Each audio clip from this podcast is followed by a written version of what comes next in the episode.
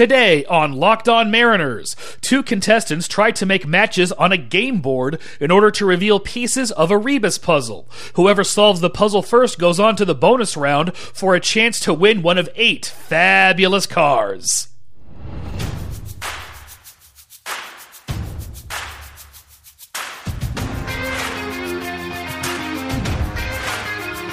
Welcome to Locked On Mariners, part of the Locked On Podcast Network.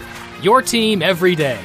Here's your host, DC Lundberg. It is Friday afternoon, gang. Weekend is just about upon us. I hope you had a good week, and thank you for choosing to close it out with us.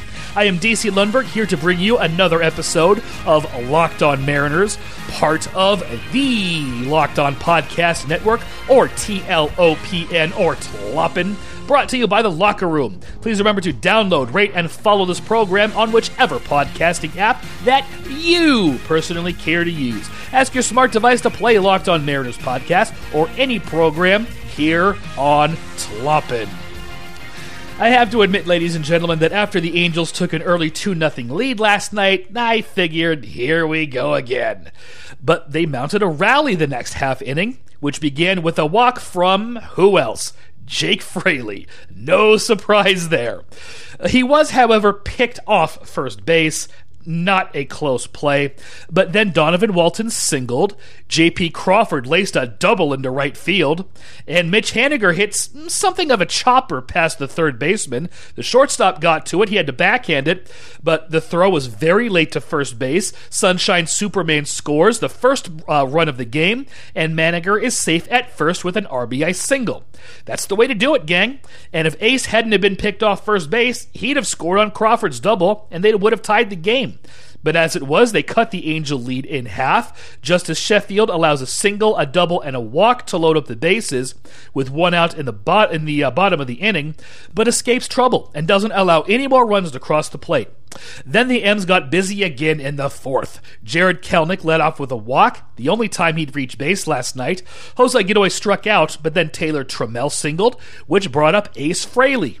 During the at bat, uh, something got in his eyes some dirt or dust, or durst, which is a combination of dirt and dust, and uh, the trainer had to come out and put some drops in his eyes to clear him out. And then Griffin Canning hung a slider in the lower inside quadrant of the zone, and Ace nailed it. His first career home run brings the score from 2 to 1 Angels to 4 to 2 M's and chased Mr. Canning from the ballgame.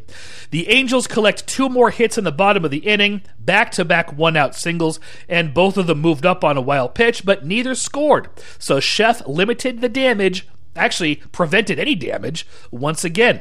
But he labored quite a bit in the game. He threw 103 pitches in five and two thirds, not very efficient, gave up six hits, two runs on those two solo home runs, walked three and struck out seven. JT Chargois cleaned up the sixth for Mr. Sheffield, and Paul Sewald, Keynan Middleton, and Rafael Montero all pitched a scoreless inning apiece of relief. In fact, Chef is the only pitcher who allowed any base runners. Montero was not in a save situation, so he didn't give up the farm. The Mariners tacked on a run apiece in the sixth and seventh, an RBI double by Crawford, and a solo homer off the bat of Kyle Seager, adding the two insurance runs, and the final score was 6 to 2 in a pretty good team effort. Crawford was a leadoff uh, hitter once again and had a great game.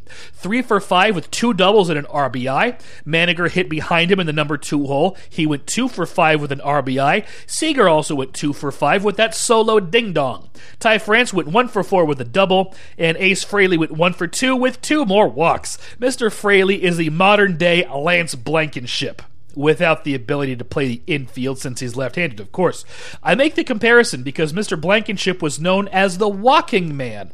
In his final season, Blankenship had a batting average of 190 and an on base percentage of 363. 328 plate appearances, 48 hits, 67 walks. And for his career, he hit 222, slugged 299, but had an on base percentage of 350. Mr. Fraley is going to wind up with a higher on uh, higher batting average and slugging percentage than Mr. Blankenship, I think.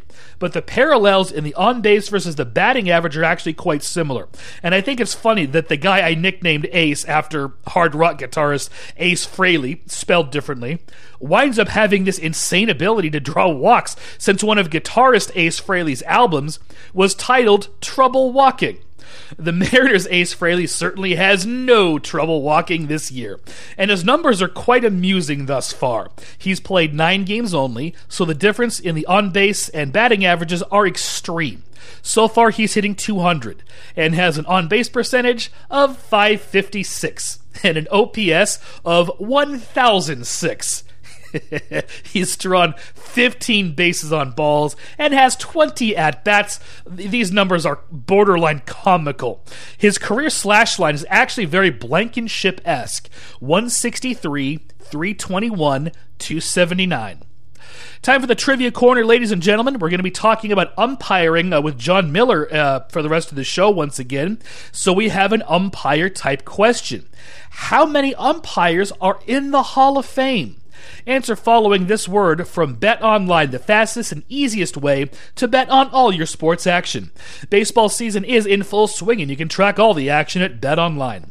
Get all the latest news, odds, and info for all your sporting needs, including Major League Baseball, the NBA, the NHL, and all your UFC slash MMA action. Before the next pitch, head over to Bet Online on your laptop or mobile device and check out all the great sporting news, sign up bonuses, and contest info. Don't sit on the sidelines any longer, as this is your chance to get into the game as teams prep for their runs to the playoffs. Head over to the website or use your mobile device to sign up today and receive your 50% welcome bonus on your first deposit. Bet online, your online sportsbook experts, promo code locked on. Answer to the trivia question, ladies and gentlemen. There are, in fact, 10 umpires in the Hall of Fame Al Barlick, Nestor Chylak, Jocko Conlon, who's a former player, Tom Connolly, Billy Evans, Doug Harvey, Cal Hubbard, Bill Klem, Bill McGowan, and Hank O'Day, also a former player. Well, Mr. Conlon and Mr. O'Day were players. They are both in the Hall of Fame as umpires. Coming up, what will John Miller say is the biggest misnomer about umpires? I already know because we recorded the next two segments a half hour ago, but you will find out following this word from Sports Trade. Like that segue, ladies and gentlemen? Yes, indeed. I've been talking a lot about Sports Trade lately. If you do, if you haven't heard about it, it's where fantasy sports meets the stock market. Their platform allows you to buy and sell shares in your favorite players just like real stocks.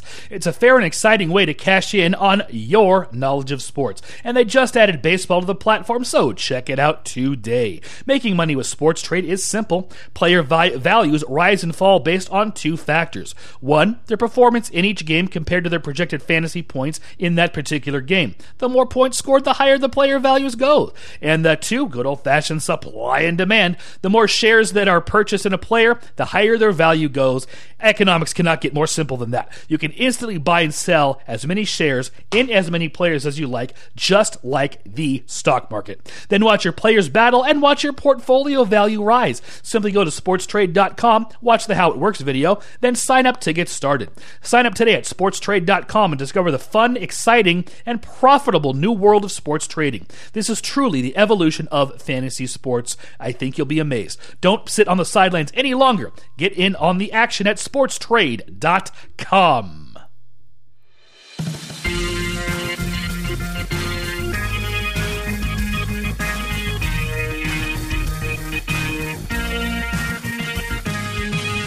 Welcome back to Locked On Mariners. Here once again is your host, DC Lundberg. There was a great cover of the ELO song Do Ya on Ace Frehley's album Trouble Walking. Thank you very much, Joey Martin. Released in 1989, by the way, well before Jake Fraley was born. Actually, not well before, but before. What am I talking about? I am here once again with Locked On Mariners contributor, as promised, John Miller. John, happy Friday. Happy Friday indeed. Thank you so much for having me. Always a pleasure to have you on the show. Friday shows uh, hopefully will be a little bit on the lighter side uh, from here on going out since we actually are recording on Friday rather than very late Thursday night. And ladies and gentlemen, again, we don't have a script, we don't have a plan. It's just two guys talking baseball for the next you know 15 20 minutes or however the uh, crow flies as it were one thing that um, that we've gotten into a couple of times on this program before with Mr. Miller is the subject of umpiring because he is an umpire. And I guess I'll ask this question, John, and I know I'm putting you on the spot. What is the biggest misconception the average baseball fan may have about how a game is umpired? Know, right off the top of my head, one of the, the biggest misconceptions or falsities, if you will, in regards to umpiring is that there's any such thing as a makeup call. I'll call something for the Seattle Mariners, for instance, and the manager comes out and is venting his spleen to me. and then for the Chicago White Sox, I turn around and make a, another call and like, "Oh, that that's a makeup call. You're making up for what you did to us or whatever." Like, no. And I, I know I mentioned books on this show enough. I am a big reader. I believe it was in umpire Ken Kaiser's book Mm-hmm. where he explained there can be no such thing. You don't have time to, as a pitch is coming in Right. at anywhere from 85 to 100 miles an hour, to think, okay, I know where this is coming in, even though the ball is moving on you. Even a fastball that appears straight is moving somewhat. Yes. And you can pretty much guess, okay, it looks like, but then if the bottom drops out before it gets to the plate, well, that's a ball. Mm-hmm. And you figure, oh, okay, well, the, yes, if it continues this way, it's a strike. But as soon as you think that, the hitter's going to swing through it. And whether he makes contact or not, that determines your actions. So you, you can't even predict what is going to happen on that pitch from how you see it. And a pitch is coming in at, you've got less than half a second to react. Yeah, true. So you get down in your position behind the plate and you're checking everything. If there's a runner on, you're checking, okay, my partner's out there in the correct position. Because if there's not, I need to stop the game. Mhm. I need to make, find out what's going on. If suddenly a fielder decides they need to tie their shoe, and, and I've had this at numerous levels more than once, where they're not even paying attention. They're like, "Oh, my shoe's untied." Okay, or if whatever else is going on, you're doing that before you get down in your set position, and then you get down in your position. Okay, I've got the runner over there. I've got the catcher right where they need to be. I've got the bat because if the batter were to step out, or if the pitcher were to step off, or anything. So I've got my position. Pitcher goes into the stretch, the windup, the pitch, and you are zoom focused on that. Or if it's a play on the bases, as everything is, and literally everything is moving all at once. Yeah, it is. The fielder that's throwing the ball, we'll say into second base, is moving. The fielder that's receiving the ball is moving. The mm-hmm. runner is moving. The umpire is moving. And the other infielders are moving to back up the potential errant throw. Yes. Everyone is moving, and you, as the umpire, are doing your best to watch the ball coming in to the fielder that's moving to the base to start this fielder's choice or double play at second base, and the runner coming in to make sure that, okay, if they need to slide, they're sliding correctly, and all these things are coming together you don't have time to think, oh, well, it's the fifth inning now. In the second inning, I made this call and it may have been wrong, so I have to. So, yeah, something like that. I would say the biggest mis, and that was a long answer, That's all right. but the biggest misconception is the idea that there's such thing as a makeup call or that. Well, I saw it in a game the other night. I do not remember which team it was hmm where the pitcher was just not around the plate. Yeah.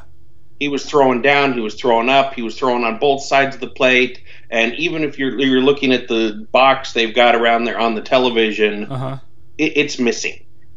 It, it's just missing, and the umpire's getting it right, and he's got the bases loaded. The, the, at this point, I think he's walked at least two of the three batters hmm and gotten behind on everyone. Sounds like one of Rafael Montero's save opportunities.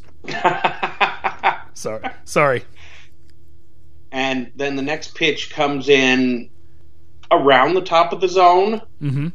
and you look at if you were to look at it on the box, like okay, it's kind of in there, but he's just missed like twelve of fifteen pitches.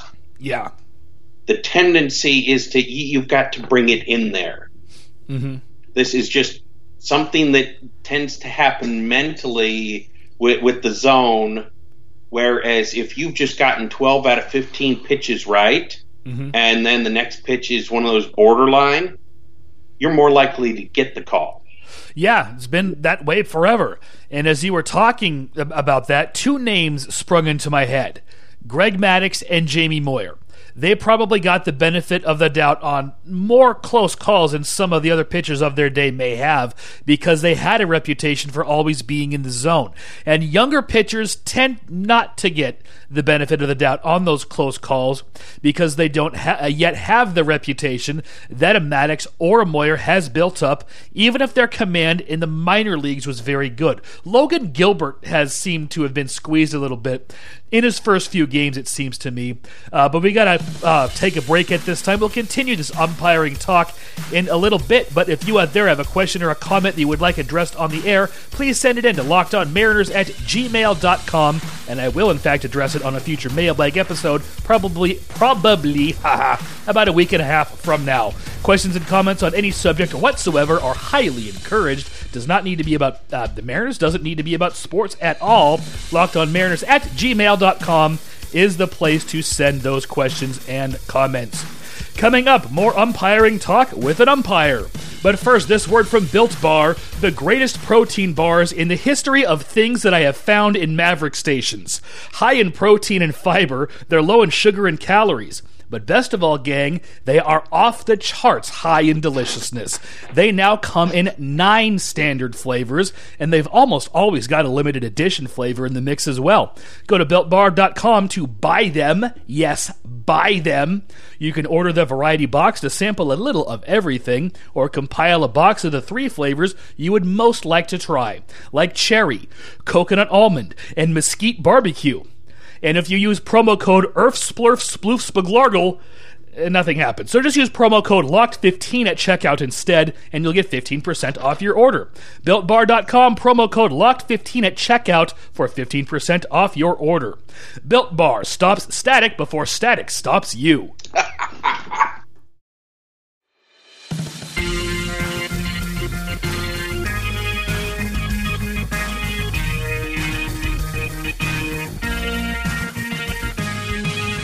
Now back to Locked On Mariners and your host, DC Lundberg.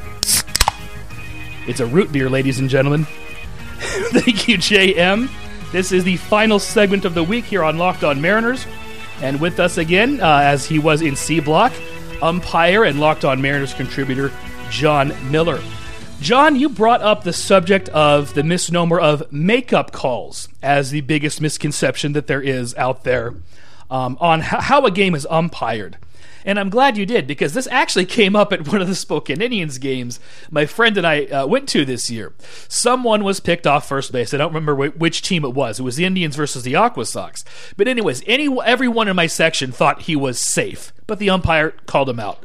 A little later on, may have been the next inning, as a matter of fact. A guy from the other team was picked off first base in a close play, which may have been missed. And there were a lot of people in the stands saying that was a makeup call. That was a makeup call. I heard three or four people, at least, different people say that. But even by the uh, time the umpires reach the low minors, John, the makeup call situation it just does not happen. They're professionals by that point.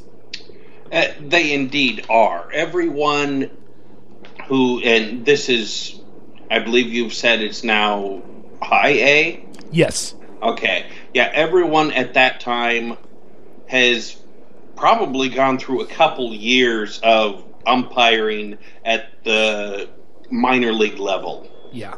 And you've gone through a very intensive school. There are a couple of them down there in Florida, most notably the Wendelstedt School. That's the one Which you I went to, right? to. Yes. Yes. Back when the chief, the great Harry Wendelstedt, was still with us. Mm-hmm. So any anyway, these guys have been through pretty intensive training. They have to have mastered the rule book. Mm-hmm.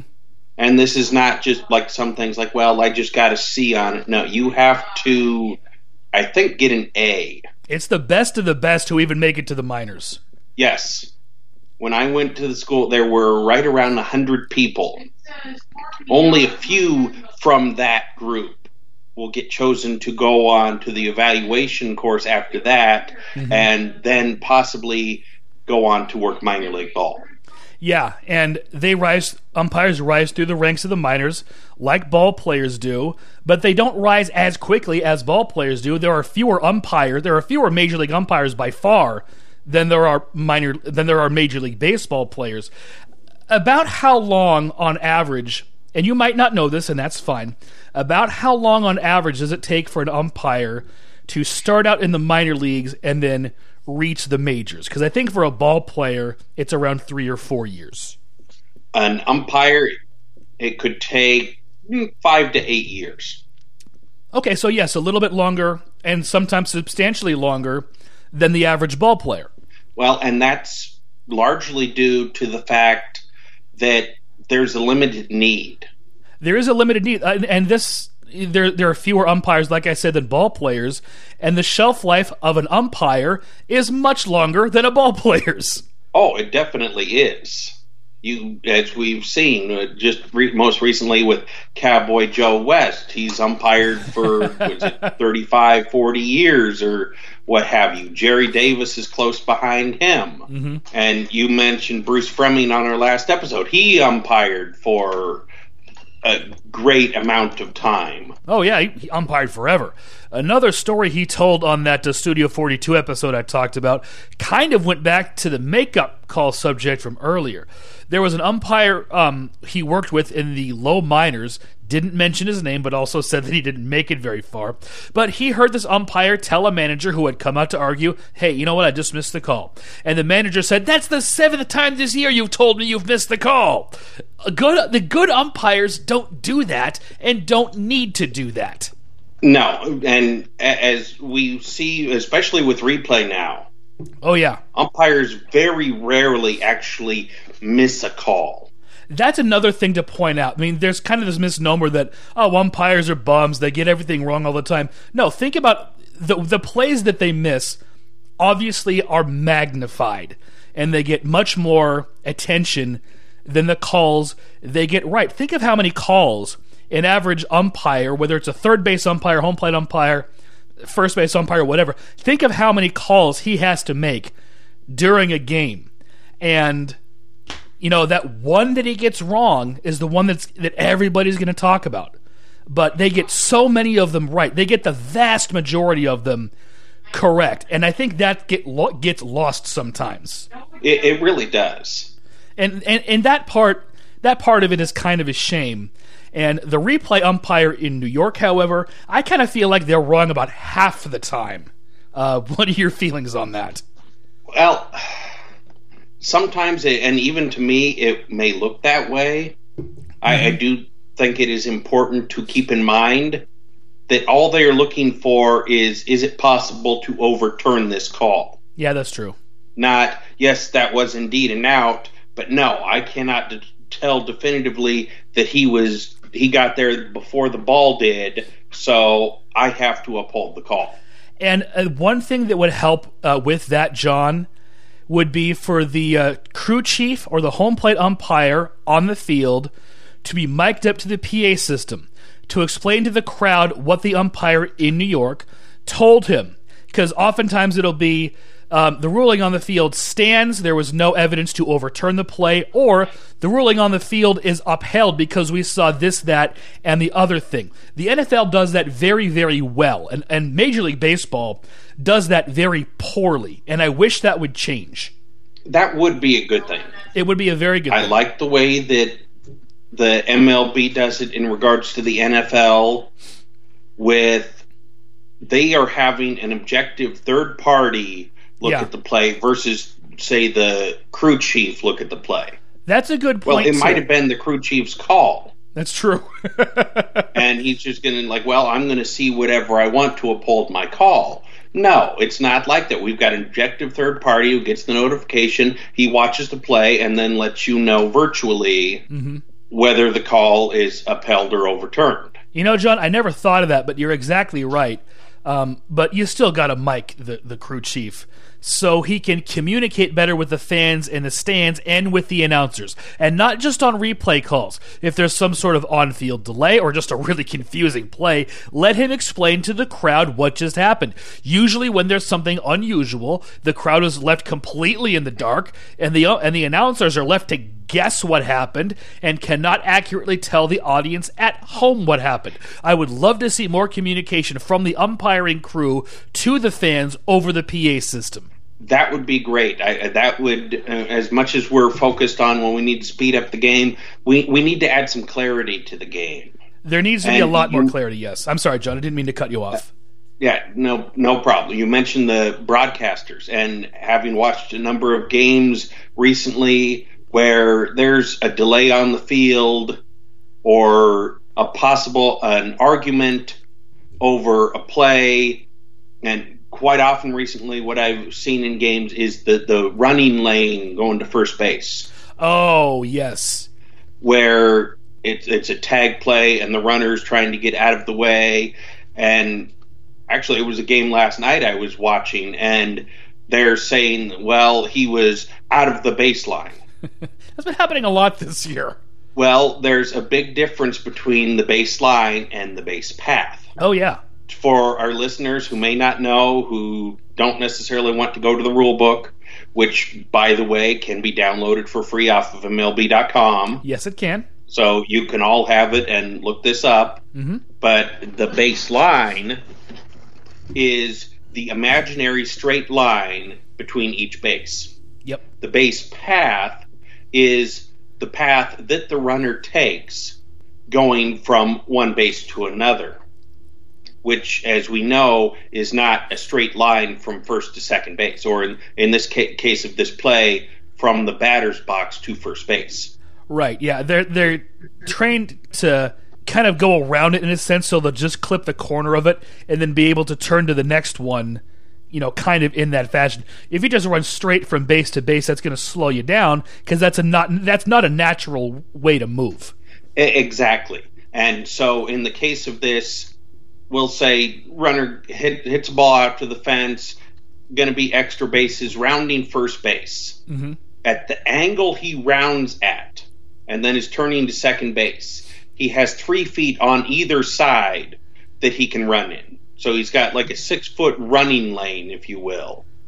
So when you're trying to avoid a tag or avoid a fielder or something like that, and then these announcers say, well, he was out of the baseline. Well, first of all, he's not out of the baseline. he might be out of his base path, but still, they need to look at the book to be able to tell us because if you're not up on the rules, you're watching this, or and especially set now since we're coming back to stadiums, mm-hmm. that would be great. And start training at the A level that you're watching so many games there.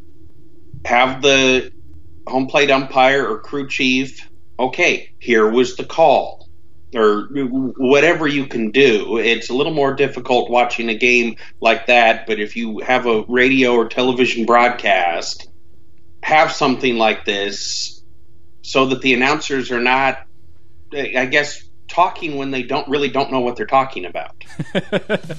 John, I'm afraid I'm going to have to cut you off. I hate to do that, but we're pretty much right at our time limit. Um, I'll tell you what, the Mariners have an off day on Monday. So on Tuesday, there's not going to be a game to recap. I would love to continue to talk about umpiring on the show. This stuff is fascinating to me. I hope it's fascinating to the listeners as well. Can you come back on Tuesday so we can continue to do this? I would be more than happy to. All right. Uh, where can people find you on the socials? I can be found on the socials on Twitter at Seattle Pilot 69. Excellent. Thank you very much for hopping on today, John. On short notice, I will add as well. Always a pleasure. Thank you very much.